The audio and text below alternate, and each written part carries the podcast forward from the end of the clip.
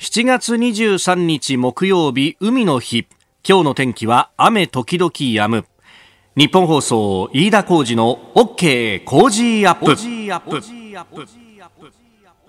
朝6時を過ぎました。おはようございます。日本放送アナウンサーの飯田浩二です。おはようございます。日本放送アナウンサーの新業一華です。日本放送飯田浩二の OK 工事アップ。この後8時まで生放送ですいよいよ4連休が始まりました。今日は海の日、明日はスポーツの日、そして土曜、日曜と。ねあの、本来ならっていうのはいろんなところで言われてますが、えメールやツイッターでも来てますね。ツイッター大成さん。えー、本来なら今日が東京オリンピックの開幕日だったんですね。正直なところ、真夏の暑さが、と散々パラ言及されてましたが、全然晴れ間が出ず気温も上がらなかったことを鑑みたら IOC やったもん勝ちと言われたかもっていう状態ですよね。確かにね今日最高気温20一応30度あるのか。今日26度なんです東京地方涼しいよね。ね。確かに暑さが暑さがって言われてた割にはこの天気。ただ雨がちっていうね、えー、まだ梅雨明けてないというところですよね、本当、うん、でそんな中ですねあの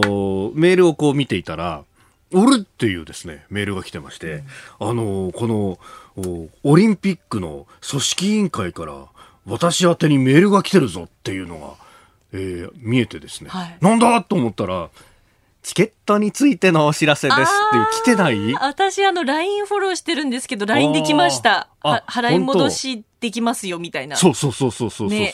いや考えてみたら去年の今の時期とかさ、はい、そういえば朝早く来て、こうチケットが当たったか当たらないかみたいなのを、みんなでドキドキしながらホームページで見て、で、それで一喜一憂してる様をこのオープニングで喋ってたなと思ったんですけど。私はカートに入れっぱなしで最初申し込めなかったとかね。ねいろいろあったわけですよ。いろいろなドラマがあったよな。振り返れば。そうそうそうそう。で、あの、そのチケットが今チューブラリン状態なんですけど、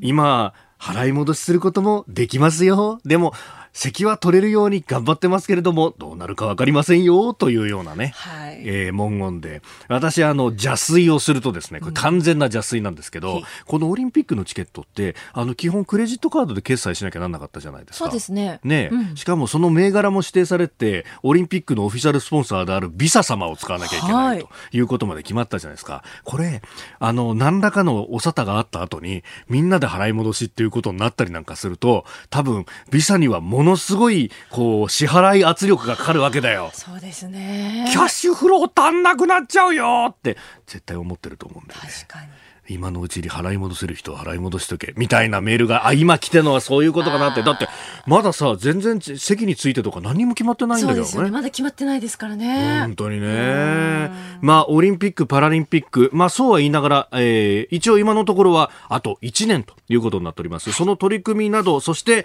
えー、政治の世界のことも7時台には掘り下げていこうと思っております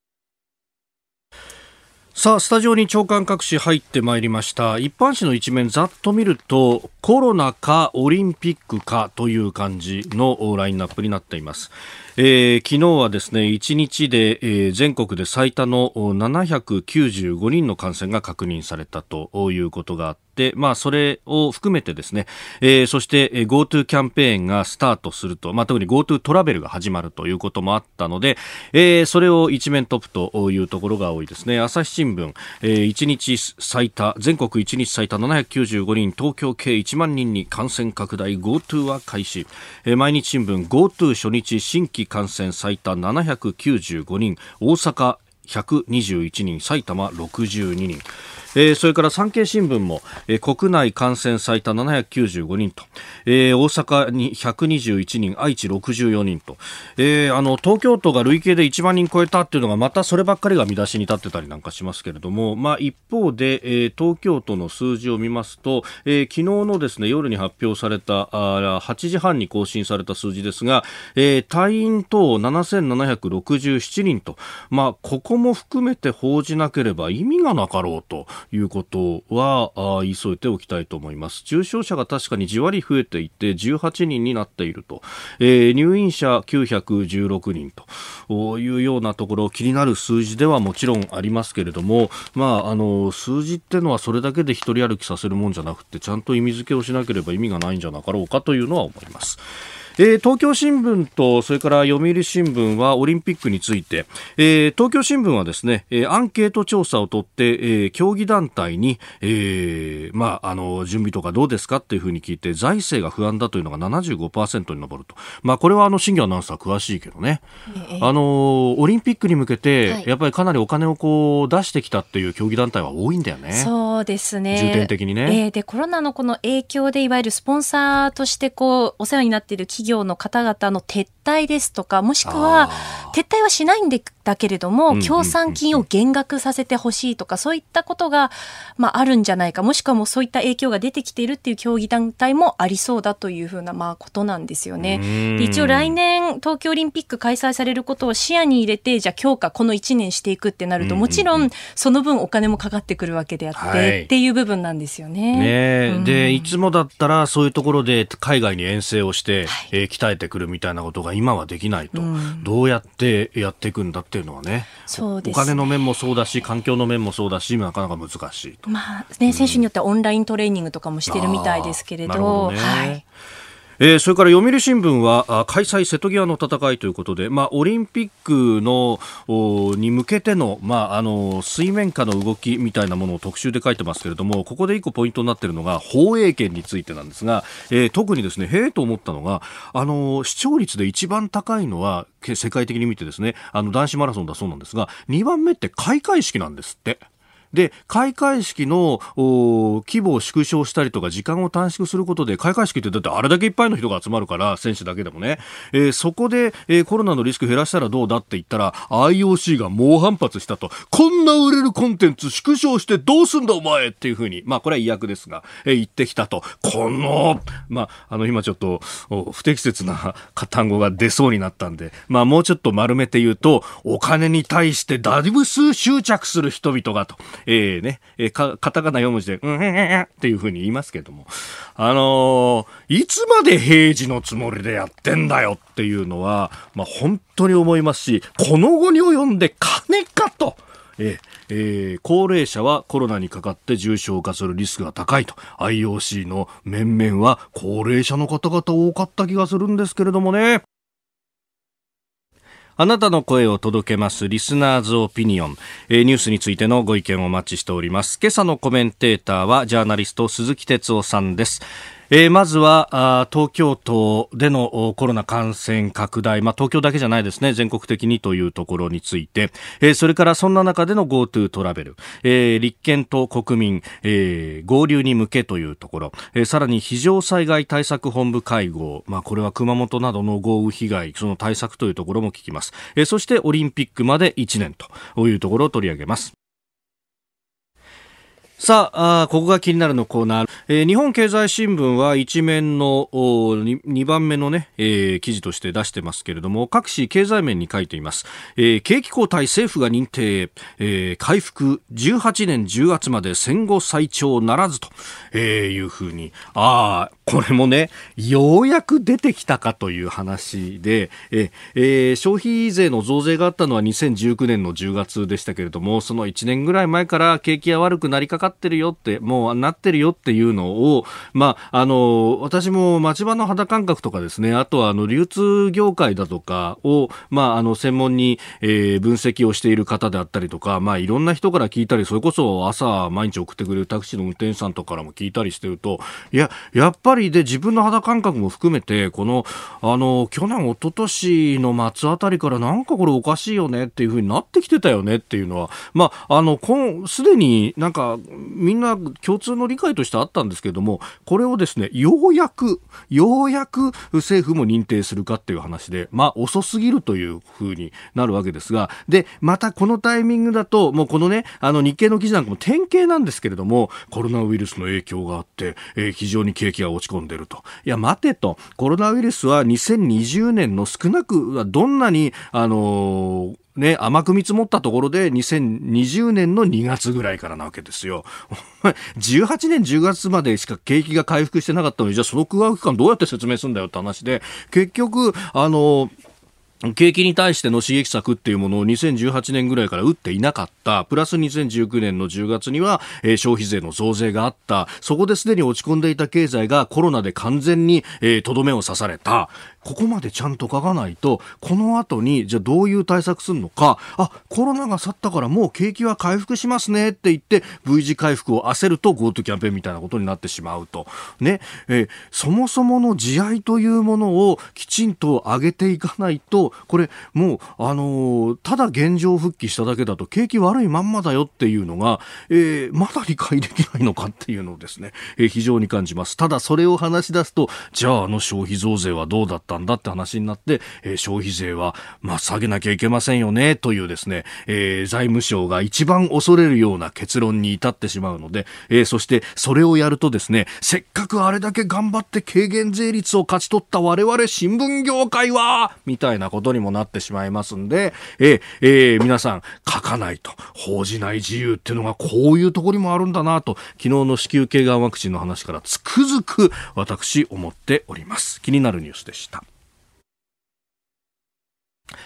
あなたの声を届けますリスナーズオピニオンです。えー、いろいろね、えー、コロナについて GoTo トラベルについて様々いただきますが、埼玉入間郡の敏郎さん49歳会社員の方、コロナの感染者数国内では増加している中、海外からの渡航制限の緩和も検討中とのこと、健康面を考えると今は緩和の必要性感じないんですが、来年のオリンピックやパラリンピックを見据えた布石なんでしょうかね。オリンピックがなくなると建設した会場が無駄になるだけじゃなく、ホテル、飲食、観光など様々な経済効果も消えてしまう。国全体の立場からするとかなり悩ましい状況ですよね。と、いただきました。うん、これ、まあ、中国や韓国、それからシンガポールだとかね、まあそういった国々、まあ東南アジアの国を中心とする12カ国地域の、えー、緩和を検討ということなんですが、まあ、ただ、あの、各国、日本の中の情勢とかも、まあ数字で知っている部分はあると思うので、なかなかこれは難航しそうだというような記事も出てきております。うん、うん、この辺もね、まあ、議論を始めるのはもちろんいいんでしょうし、まあ、おいそれと、まあ、あの国境をいきなりパッと開けるってことはできないだろうけれども、まあ、あのニュージーランドなんかを見てても、あるいは台湾なんかを見てても、これ結構国境の扉を開けるのは最後の最後のところで、いまだにニュージーランドとかも、あの隣のオーストラリアとの間の国境も開けてないという中で、ここあんまり焦りすぎると日本が突出しているような、えー、印象になってしまうのはどうなんだろうなと思います。さあ、次第はコメンテーターの方々とニュースを掘り下げます。今朝はジャーナリスト鈴木哲夫さんです。おはようございます。はい、おはようございます。よろしくお願いします。お願いします。えー、お客さんを入れてのね、えー、野球ってものがもうだいぶ板についてきましたけど、はい、どうですか、西武ライオンタイガース。ね。おかげさまで。ちょっと心配したけど、少し良くなってきましたね。ちょっと良くなってきました、ライオンズ相変わらずですよ。いやいやいやいや。ドーンと勝ったり、ドーンと負けたり。いや、昨日はギリギリで負けたんだよ、ね。ああ。惜しかった。ねえ、今日もよろしくお願いします。お願いします。ここでポッドキャスト YouTube でお聞きのあなたにお知らせです。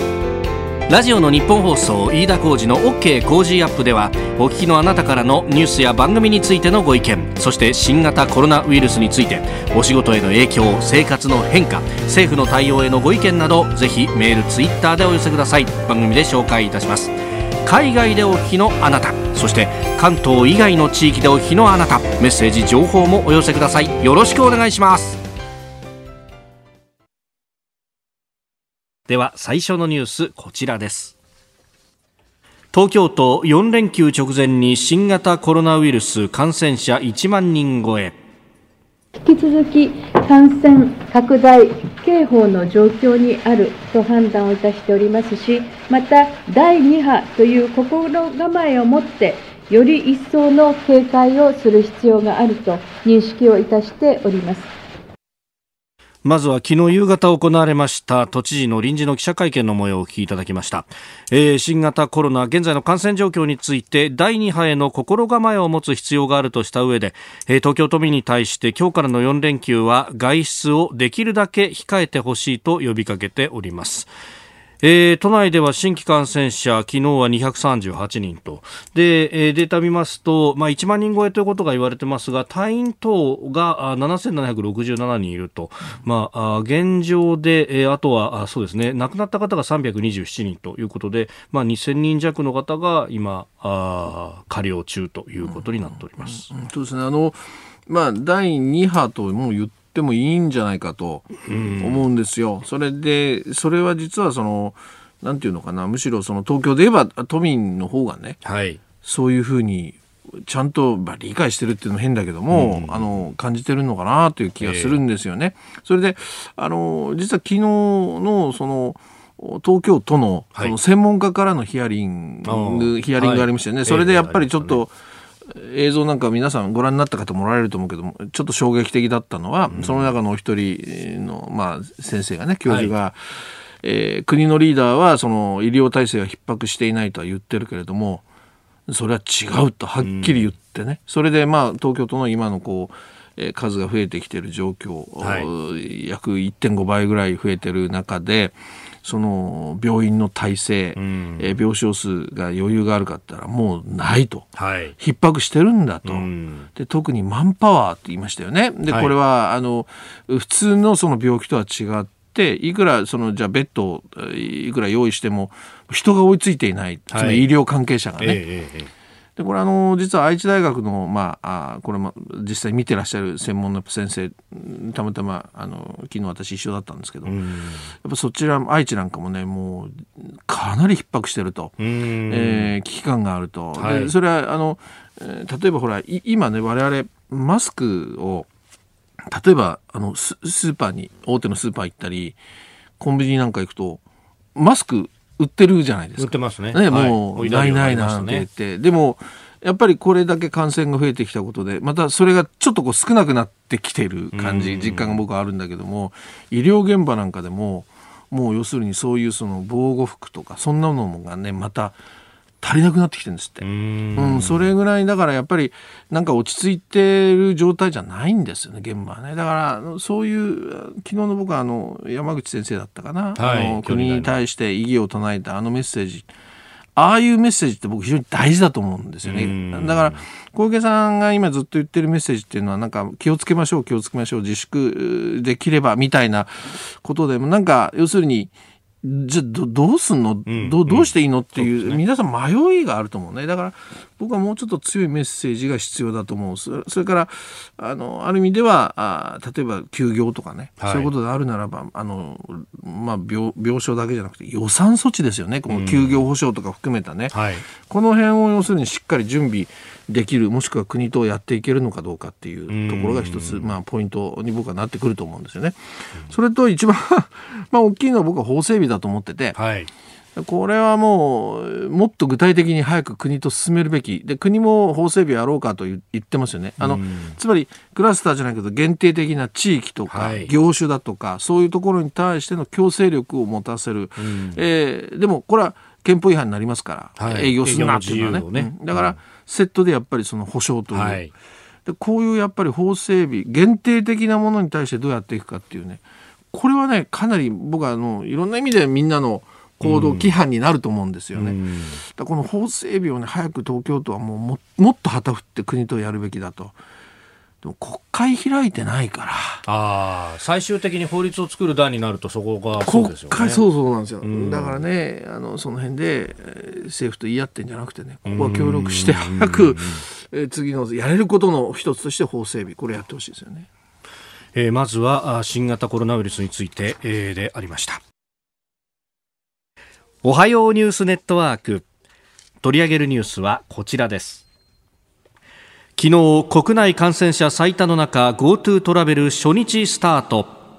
安倍総理大臣は昨日政府の観光支援事業 GoTo トラベルキャンペーンについて総理官邸で記者団に答え感染予防策を徹底しながら慎重に経済活動を再開していく方針に変わりはないと強調しました、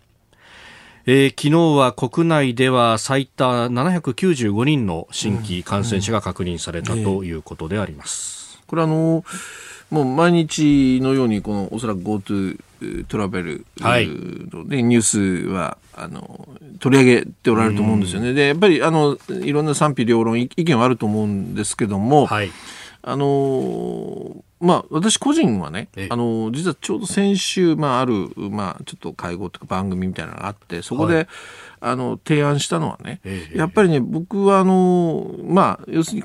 に社会活動経済活動とこのコロナ、まあ、あるある意味共存してやっていかなきゃいけないっていう中で、はい。このキャンペーンもそのまあ、アクセルとブレーキよく言いますよね。これをやっぱり両方踏み分けながらやっていく中で、えー、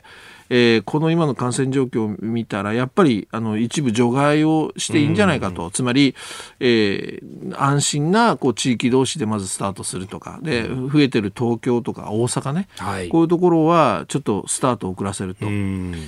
まあ、で僕除外っていう表現がこれままたいつも思うんだけど政治センスを疑うんだけど、はい、東京を除外するってなんでああいう政治家もしくは行政あんな言葉使うのかな。確かに、ね、うん、あの様子を見ながらね、はい、あの地域を見ながらあの少しずつ段階的に進めていきますと今回はあの東京やあ、まあ、例えば、まあ、大阪はねあの結局やったけども、ね。はい、議論の中では大阪ももしかしたら除外っていうかその延期のね対象にみたいな議論もあったみたいだけど。まあ、それとか延期しますと言えばいいのに。ね、延期とか、まあ、ちょっと待ってもらう。待機。そうそうそう。そうね、除外なんて、まあ、それはいいんだけど。まあ、ただ、うん、阻害されたイメージがありますね。あるんだよね。だけど僕はね、あの、これありだったと思うんですよ。この判断は実は間違ってなかったと思うんですよね。はい、だからもむしろもっと早くね、えー、こういう判断をしろとギリギリまである人はやるといい。いやいや、はい、ある人はやらないといい。で世論調査やったらみんな要するにむしろ世論、うん、国民の方がね、はい、いやこれ待つべきじゃないのっていうのが多いとかね、うん、だから、まあ、スピード感はなかったけど僕結果としてあの判断は正しかったのかなって僕個人はですよ、うん、思うんですよね。はい、それで、えー、ただね僕飯田さんこの GoTo の政策の立て付け、はい、予算の使い方立て付け、はい。自体をね僕やっぱもう考えた方がいいと思うんですよね。これあの第一次予算に乗っかってきて、うん、第一次予算って4月のね半ば緊急事態宣言の中で審議をされていたものここに旅行かっていうのはあの当時からありましたよね。もっと言うとね、取材するとね、はい、この GoTo キャンペーンのようなものをぜひやってくれっていう業界団体、これはもう当然そうですよね、観光業は。まあ、打撃が受けたの早かったっていうのはありますよね。これ3月ですよ。3月からもうこのプランがある種練られてね。で、それはまあ経産省や、それから自民党のまあいわゆる俗議員とかね、はい、えー、公明党もほら、国交省、管轄の国交省ってずっと公明党が大臣やってるじゃないですか。はい、こういうところにやっぱりその観光に関する、まあ、いろんなところからこれ大変なことになるというそれは来ますよね。はい、で GoTo みたいなものがまあおぼろげながらだけど形にずっとなってきた。もう3月ですから。でもちょっと待てと。3月は他にやることあるだろうというねおっしゃるように。いやそうでしたよね、うん、だからまあいいんだけども僕はね1回ぐらいこうカンフル剤として皆さん旅行行ってくださいとコロナがね少し落ち着いたら補助しますって1回ぐらいありだと思うんだけど。僕はむしろねあの GoTo をね Welcome to に変えるべきだと思うんですよ。あまあ、行くじゃなくて迎える、うん、迎える側にね僕はお金を投下するべきだと思う、つまり観光地、うんはい、ここにそのいわゆるお金を落とします。で政府がね、でそれによってその観光地が独自に工夫をする。例えばクーポンをやるとか、はい、旅館とかホテルの割引制度を作るとか、はい、えー、それから何て言っても感染対策ですよ、えー、こういうふうにしてきっちりやります。そういうものにやっぱり実はお金を使ってここまで安全ですと。ここまで観光資源もしっかりもう一回整備しましたと。皆さん来てくださいと、はい、割引もありますとそして我々が行くというね、だから僕はある意味ではコロナ対策ということを考えたら観光地の方にむしろお金を落として、でそこで要するにリピーターも含めて来てくれるような、はい、しっかりとした感染対策含めて準備をする。 Welcome to キャンペーンですよ。つまり同じお金を使うにもそっちの方がね、はい、地域の活性化にもなる。それからコロナ対策というのもしっかり取れる。だからね、僕はなんか行く側にお金をバーンと要するにつけたというね、えここの立て付けをもう一回僕根本的に考え直した方がいいと思うんですね。一回ぐらいいいですよ。一回ぐらいはそら勢いづけでいいかもしれないけど。はい、だそんなものも議論する、もしかしたらきっかけになるかもしれませんね。だから、うん、そのなんていうのかなそのいわゆる経済的なな視点ではなく、うん、もっとこの地方を中心にした考え方にシフトして、そこであのお金をね、うん、えー、そこっちに回していくという。どうでしょうか？一番打撃受けてる観光地だとか宿泊施設なんかに行くと、うん、そのお金の回り方として、うん、まあ、今回、えー、おそらく代理店を利用してっていう方が多いと思うんですけど、そうするとこれね入金って結構遅れるんですよって話があるんですよ。そうでしょ？で代理店の方はというと、基本的に現金商売なので、旅行行くよりももっともっと前にお金が入ってくると。であのここのタイムラグなんとかならないですかね？だからあの、自分とこのサイトで予約してほしいんですよ本当はっていうふうに言ってる観光業の方もいらっしゃったりして。だからいや鋭い指摘だと思いますよ。だからつまり、えー、そうなるとその間のねいわゆる旅行代理店とかね、そういうところはまあなんとか今回、まあ、あのいいかもしれないけどこの GoTo はね。だけど実際のじゃあ本当に観光地はどうなのかっていう。はいこれちょっとラグが出ちゃうかもしれないで、ね,、しょ？ラグも出る。それから、あの観光地に例えばこう GoTo 使って旅行客の方が来る、まあ、家族旅行でもいいんですよ。来たとしても、そこでじゃあ何倍もお金取るわけじゃないわけですよ。宿泊費は決まってるわけだし、しかもあのホテルなんかによってはもうあ安全上2部屋でお客さんを1つとかね。はい。えー、だから、決して観光地は儲からないんですよ。儲からないっていうかもうとても今までの損失をカバーできるほどの制度でもないわけですよね。だからねやっぱりそういう意味では有効にお金をどこに使うかというこれこれコロナ全般の問題だけど、はい、これきっかけにね、うん、GoTo から Welcome to キャンペーンに政策をシフトすると僕はそれを提案したいしそういうことを議論するためにもね、はい、国会を閉じちゃダメですよとこういう話になるんですけどね。えーえー、そして国会の話もう一つですが、えー、野党の方です。立憲民主党と国民民主党合流に向け透明譲らずと。これどうなんですか？なんかあの、透明だとか政策だとかで、やたらとこう揉めてるような見出しがこう立つんですけれども、はい、実際のところってどう僕はわざと揉めてると思います。わざと揉めてる、うん、っていうのはね、要するに、それぞれの党内に賛成派、反対派がいるわけですよね。えー、で合流した方がいいと、選挙も考えればね、もう一つになった方がいいっていうのは、方向としてはみんな持ってても、はい、いや、名前は絶対透明は譲らないぞとかね、政策がこうだとかね、さらには人間関係でね、はい、あいつは許せないとかね、そういうことがあるわけですだからやっぱり一つになるにしてもやっぱり党内のいろんなその反対意見もたくさんあるのでね、はい、こういうものをなんていうのかな。ある種ガス抜きと言っちゃいけないけどもそこを納得させていく議論プロセスが必要だから。透明は絶対にこうだって思ってる人があれば分かってる分かってるってそこはちゃんと話をやるからとかね。そういうためにあのあえて僕は揉めてる。つまり最後一つになるための今プロセスを、まあ、両党の幹部たちが取ってると。いうふうに僕は見てます。それでね、これやっぱ取材してびっくりしたのは意外と、はい、もう浸透構想っていうのは進んでて、もうバッと名前挙げると枝野さんそれから立憲でいうと、えー、これは福山さん、えー、それから安住さんね。これ実はポイントなんですよ、うん、それから、えー、国民でいうと、えー、玉木代表平野幹事長それから小沢一郎。でそれ以外に実は無所無所属のあのあれあの野田義彦さん中村喜四郎さんそして国民に入った馬淵さん、はい、この辺がね、みんなそれぞれあったりね、えー、馬淵さんがそのあちこち飛んでみたりしながらね、これすり合わせてきてんですよ。ですり合わせたものは何か代表は選挙で選ぶ、はい、透明もみんなで民主的に選ぶ、うん、で政策はとにかくしっかりいくつかを合わせよう、うん、消費税減税もそんな感じ実は含まれてる。なるほど。こんなことでもうすり合わせがね実は進んできてたんですね。で浸透構想はもう8月になんとか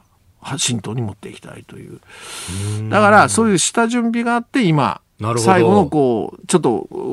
ガサガサと揉めながらみんなで意見を集約するという段階に入ってると。これ面白いのは、その今挙げられたお名前の中で、うん、それこそ野田佳彦さんって、消費税を、そう、ここポイントですよ。ね、で、うん、減税を入れてるっていうのは、そこ、どうなんですか、いや、だから一時的にね、えー、減税というのは野田さんもね、うん。これは仕方ないかなというふうに、うん、あのなってるというふうに僕は聞いています。うん、だけどね、もうとにかく、あの、期待もそうなんだけどね、はい、ここで浸透できなきゃもうね、えー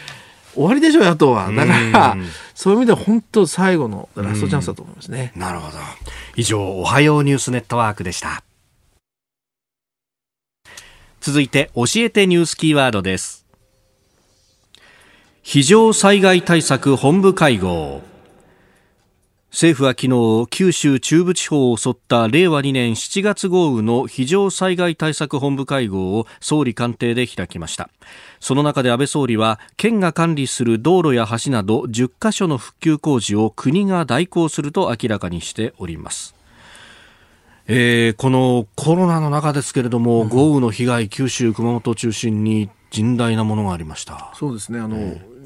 ちょうど先週私も熊本にえー、行きましてね、えー、それからあの私の友人たちのジャーナリストたちも結構現地入ってるんですが、はい、あのこれ安倍総理も視察に行ってね。で、うん、国がやるべきことは何かということ。まあその中の一つがこの道路を国がやりますよと。はい。いやもう今やるべきことは何でもやるってこれはもう災害の基本ですよ、だからこれはもう当然なんだけども道路もそうなんだけど一番考えなきゃいけないのはまさにおっしゃったこのコロナ新型コロナ禍の中での人の問題ですよね。はい、でねこれやっぱボランティアがその県外からっていうのをまあ受け入れてないというのがあって圧倒的にやっぱ少ないんですよ。いやもうそれで、えー、例えばねそのボランティアだけじゃなくて、あの例えばあの行政ね自治体の応援なんかもこういう時っていうのは必要なんですね。で特にやっぱり災害っていうのは何か起きてただマンパワー上がればいいんじゃなくて、はい、そこでいろんな手続きだとか処理だとかそのルール法律に基づいていろんなことを動かなきゃいけない。やっぱりこれ公務員役人じゃなきゃやれないんですよね。ねノウハウがある人じゃないと。そうそう。だからそういう人たちも圧倒的に例えば人吉でも何でもその市役所の職員だけじゃ足りないわけですよ。だからそこに送りたいけども、他の県から、やっぱ職員もなかなか行けないというような状況になってる。で、マスコミ関係者が、あの、一人、実はね、はい、あの、カメラマンさんが、うんうん、あの、陽性だったってこともあったもんだから、余計にね、現地の、あの、まあ、人吉とかですね、はい、あのとかそういうところは、ピリピリしてるんですね外から入ってくること。に。でだけどこれはねもう限界が来ていてもうボランティアとかですね体調不良でもう倒れたりとか人がとにかく少ないから。だからもうこのねどういうふうにその応援体制を取るのかということ大事でね、はい、でこれあの実は防災アドバイザーの岡崎信江さんという方おられてね、えあの、はい、このすごく有名な、まあ、活動されてる方だけども、うん、ちょうど昨日ちょっと連絡取り合ってあの、まあ、彼女も現地に入っててねぱこの人のところが大変だと。いうんでねあのこれはもう政府にね内閣府含めてですね、はい、あのこの人の問題っていうのは自治体ではどうしようもできないわけですよ。だから国で例えば PCR 検査をやって、はい、で陰性であればそういう方はじゃあ入ってもらおうとかね。何かしら国がこう主導してこのマンパワーのところをね、はい、なんとかしなきゃいけないって言って昨日そういうふうに申し入れたって言ってましたけども私も全く同感で。あのよく安倍安倍総理があの災害が起きるとあのプッシュ型って言います、はい、あのいろんな物資をね、うんうんうん、えどんどんもうとにかく現地に送り込む、うん、プッシュ型って。私はもう物資じゃなくて人材のプッシュっていうふうにずっと言ってきたんだけど実はやっぱり人がもう足りない、うん、人を送り込まなきゃいけない。えー、専門的な公務員も送り込まなきゃいけない、はい。えー、だから僕はその OB なんかをね、えー、役所の OB なんかもどんどん送り込むべきだなんてて僕も提言してきましたけど、うん。はい、特に今回はそのコロナという壁でそれができてない、だからこの人をどう、うん、あそこの被災地に持っていくかっていうね派遣するかって。これ早急にやんなきゃだって倒れちゃってんですからそうですよ、ね、現地の人たちが、ね、と思いますね。うん、まあそのコロナの部分の知見というのも、まあ、いろいろこうできてきて、うん、ね、あの、若い人の場合は、まあ、症状が軽いっていうのもそうですけど、他にうつすっていうリスクも高齢者に比べると低いみたいなことを、もうお医者さんたちが言ってたりすると、だ年齢で区切ったりとか、あるいは PCR 検査なども行うなどをして、感染防止策をした上で人を入れるっていうのは、これ、やっていかなきゃいけないかもしれないですね。そうですね。だから PCR 検査っていうのは非常に具体的で具体性があってね。はい。で、だだけど、その現地のその気持ちとしてはね、じゃあ PCR 検査で、ええ、陰性だったからね。はい。えー、まあ、100%安心というわけではないというそうそう。だから、それぐらい、まあ、現地はピリピリしちゃってるわけですよね。やっぱこの中で、例えばコロナ感染なんかが広がったら、特にやっぱ避難所とか高齢者とかが多いわけですよね。だからそういう不安というのはどうしてもある。だ,、ね、だからね、やっぱりここういう時こそ国がね、うん。えいやっていうね、えー、ことで乗り出さないといけないわけですよね。そうですね。まあ、瓦礫の片付けだとか、あの、水吸ったね、あの、畳がもう重くて全く持ち出せないっていうような話で、マンパワー必要というのが言われてますけど、まあ、そしたらもう地元の人とボランティアの人で完全にこう、生活空間を分けて、うんうんえー入ってもらうときは、じゃあ自宅からちょっと別のところに行ってもらってとか、いやいや、そうまあ、やり方次第なのかなと思いますね。そそういう、まさにそういうアイデアですよね。うん。それがほら、だってど、どこも話し合われてる感じないでしょ。ううんん。だから安倍総理、その道路もいいんだけど、はい。そこをやってほしいですね。まあ、指針なりをこう示して、あとは自治体でアレンジしてねっていう形にするとかですかね。はいはいうんえ今日のキーワード、非常災害対策本部会合でした。さあ、メール、ツイッターご紹介します。えーこちら、あ北区の春尾さん49歳の方。土壇場になって中止と言われた時の影響が大きすぎると思うんで、年内に開催するかどうかの判断すべきだと思いますよね、と、こういうご意見をいただいております。まあ、あのね、IOC 側は10月が一つの山になるみたいなことも言ってますけれどもね。そうでしょうね。やっぱ準備だとかいろんなことを考えてうんね。で、やっぱりもし中止になることになったら、はい。その、いや、はい、全部終わりですよじゃなくて、うんまあ、ある種レガシーっていうのかな、ここまでみんなで準備をしてきたものをええ、どう無駄にしないかっていう、そんなことも考えなきゃいけない。うん。やるならやるで、うんうんコロナ対策のおオリンピックっていうのにこれから僕ら作っていかなきゃいけないわけだからね。うん。それ考えるとやっぱりそら直前でってわけいかない、せめてやっぱり10ヶ月ぐらいん。余裕が必要。そうするとやっぱりこの秋ということになりますよね。うんそれから池江璃花子さんが聖火ランナーというようなね、ニュースもありましたが、暇人ブーラさん、えー聖火ランナー池江璃花子さん驚いてますけれども、2000年のシドニーオリンピックで聖火を担当したキャシー・フリーマンさんは、えー2000年当時現役選手ですよ、と。あ、そうか、というね。やっぱ知ってる人はいろいろ知ってますね。続いて、ここだけニューススクープアップです。この時間、最後のニュースを、スクープアップオリンピックまで1年、競技団体の5割が年内開催の判断を希望。新型コロナウイルス感染拡大の影響で来年の夏に延期された東京オリンピック・パラリンピックをめぐって開催の可否の判断時期についておよそ5割の国内競技団体が今年の秋を含めた年内を希望していることが昨日共同通信のアンケート調査で分かりました。えー、今日でオリンピック開幕まで1年とおされております。このアンケートによると6割の競技団体がオリンピック中止の可能性も、まあ、考えているとか意識していると。そうですよね、だからある種の危機管理ということで言えば、ええええその最悪の状況を考えるっていうねこれ基本ですよね。だから、えーいややるだろうやるだろうやるだろうじゃなくてもしやらなかった。最悪の場合にはどうするんだという考えざるを得ないですよね、だからまあ要するに結局はその早くその最終的なね、はい。えー決断をおやっぱりできればしてほしいと、うん。でもただまあ新型コロナではい。もうこれ今まで経験したことのないものに世界中が経験してるわけだから確かにその猶予っていうかね、はい。いえーいつまでに決めるっていうのもそれはもう少し待ちますが、それにしてもやっぱりせめて年内にはということなんでしょうね。でやっぱりアスリートの方ままあ僕何人かもちろん取材って話聞いたりできたんですけどね、やっぱりあのいやもうそもそも1年伸びた段階でねえーある種引退のようなね第一線から飛行なんてやっぱり思っている方もおられるし。ベテランだとそうですよね。そうそう。それであとはやっぱり今練習が十分にできません、もうもうずいぶんね何ヶ月もそうだったでしょ。でなんか僕なんかそのアスリートでもでもプロでもないからあれだけどまあ例えば少し落ち着いた秋ぐらいから練習すればいいのかななんて思うけれども、えーこのやっぱり34ヶ月練習できなかった、それからこれからどう練習できるか、まあ、この要するに、えーことだけでも非常にやっぱりこうマインドも含めてですよ。うん。いやもううーやらない方がいいとかね。えーあのつまりこの段階でも置かれてる状況でやっぱり悩んでおられたりするわけでしょ。もうやっぱりもうそこはアスリートプロですよね。だからうん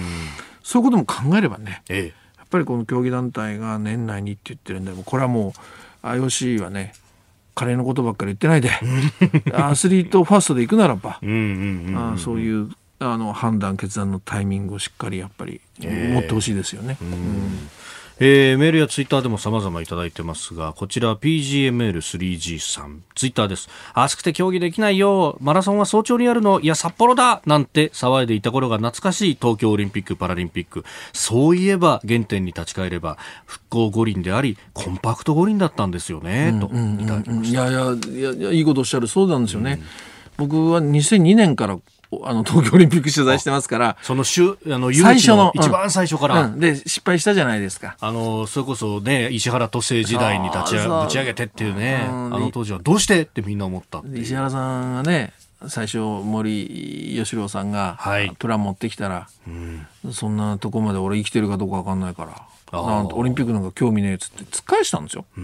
最初。最初そうだった、ね、そうだったんですよ。それでだけどまあ石原さんの周辺がねやっぱり石原さんもほら都政とか選挙とかいろんなことあったからこれはやっぱり目玉になるぞということで、うん、そうか。じゃあなんてねあの、まあ、そその時の、うん、そういうきっかけで1回目はダメでしたよね。そうでしたね。2016年目指した、うん、そこでその今まさにメールでねおっしゃってたように、はい、いや都市型のね、うん、コンパクトオリンピックをやるんですと、うん、いうようなこと。それから復興ですよね。まさに、はい、えー、五輪なんですと。その象徴なんです。こういうことをやっぱり売りにしてプレゼンやってそして勝ち取ったのがこの2020なわけですよね、うんはい、だからコンパクト五輪っていうのは非常にあの意味があってもう今オリンピックお金かかりすぎて、うん、世界で手を挙げる都市がなくなってきたんですよ、え。ー、もうお金かかるから。はいで本当は例えばアフリカだとかいろんなねあの、うん、そのお金のない国でもそこにオリンピックそこでやるっていうことにすごく意味があるんだけど、うん、そういうお金のないとこは手挙げられない、えー、そうするともう大都市ばっかりがもうじゅんぐりじゅんぐりみたいなオリンピックになっちゃって、うん、もうオリンピック自体がもう存続継続できないんじゃないかっていう、そういう局面にあったわけですね。その中で東京はいやいや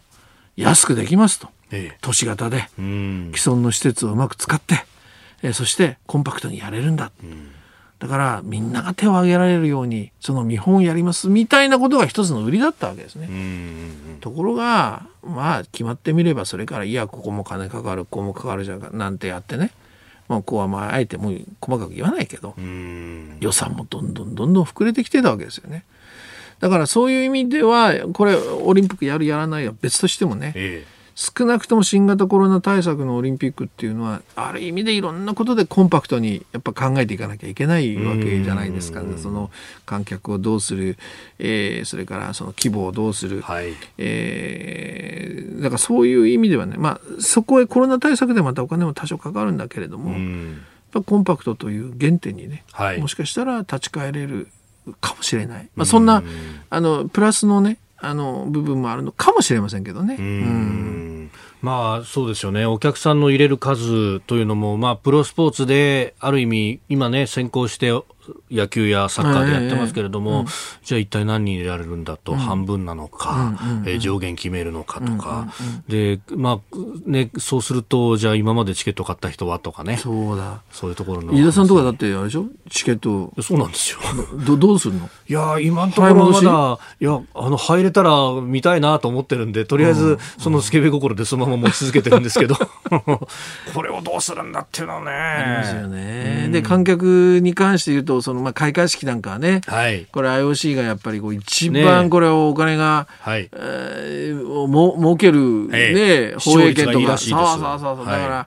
あのこれを規模をちっちゃくはしないっていうけど、いやそれはちょっとそうですよ、ね、違う気もしますけどね。まさにあの今日の読売新聞が一面トップそれでしたけれども、うんうんうん、なんかあの1964年の東京オリンピックの時には、うん、あ違う1908年あじゃない、えー、東京オリンピック60年か、うん、60, 年の東京オリンピックは45分間で入場したそうなんですけれども、うんうん、まあこれあの今参加する選手も増えたということで2時間程度かかっていると、うんうん、でその前にこう演出がものすごい長いイベントっていうかね、あの、はい、パフォーマンスがありますしね。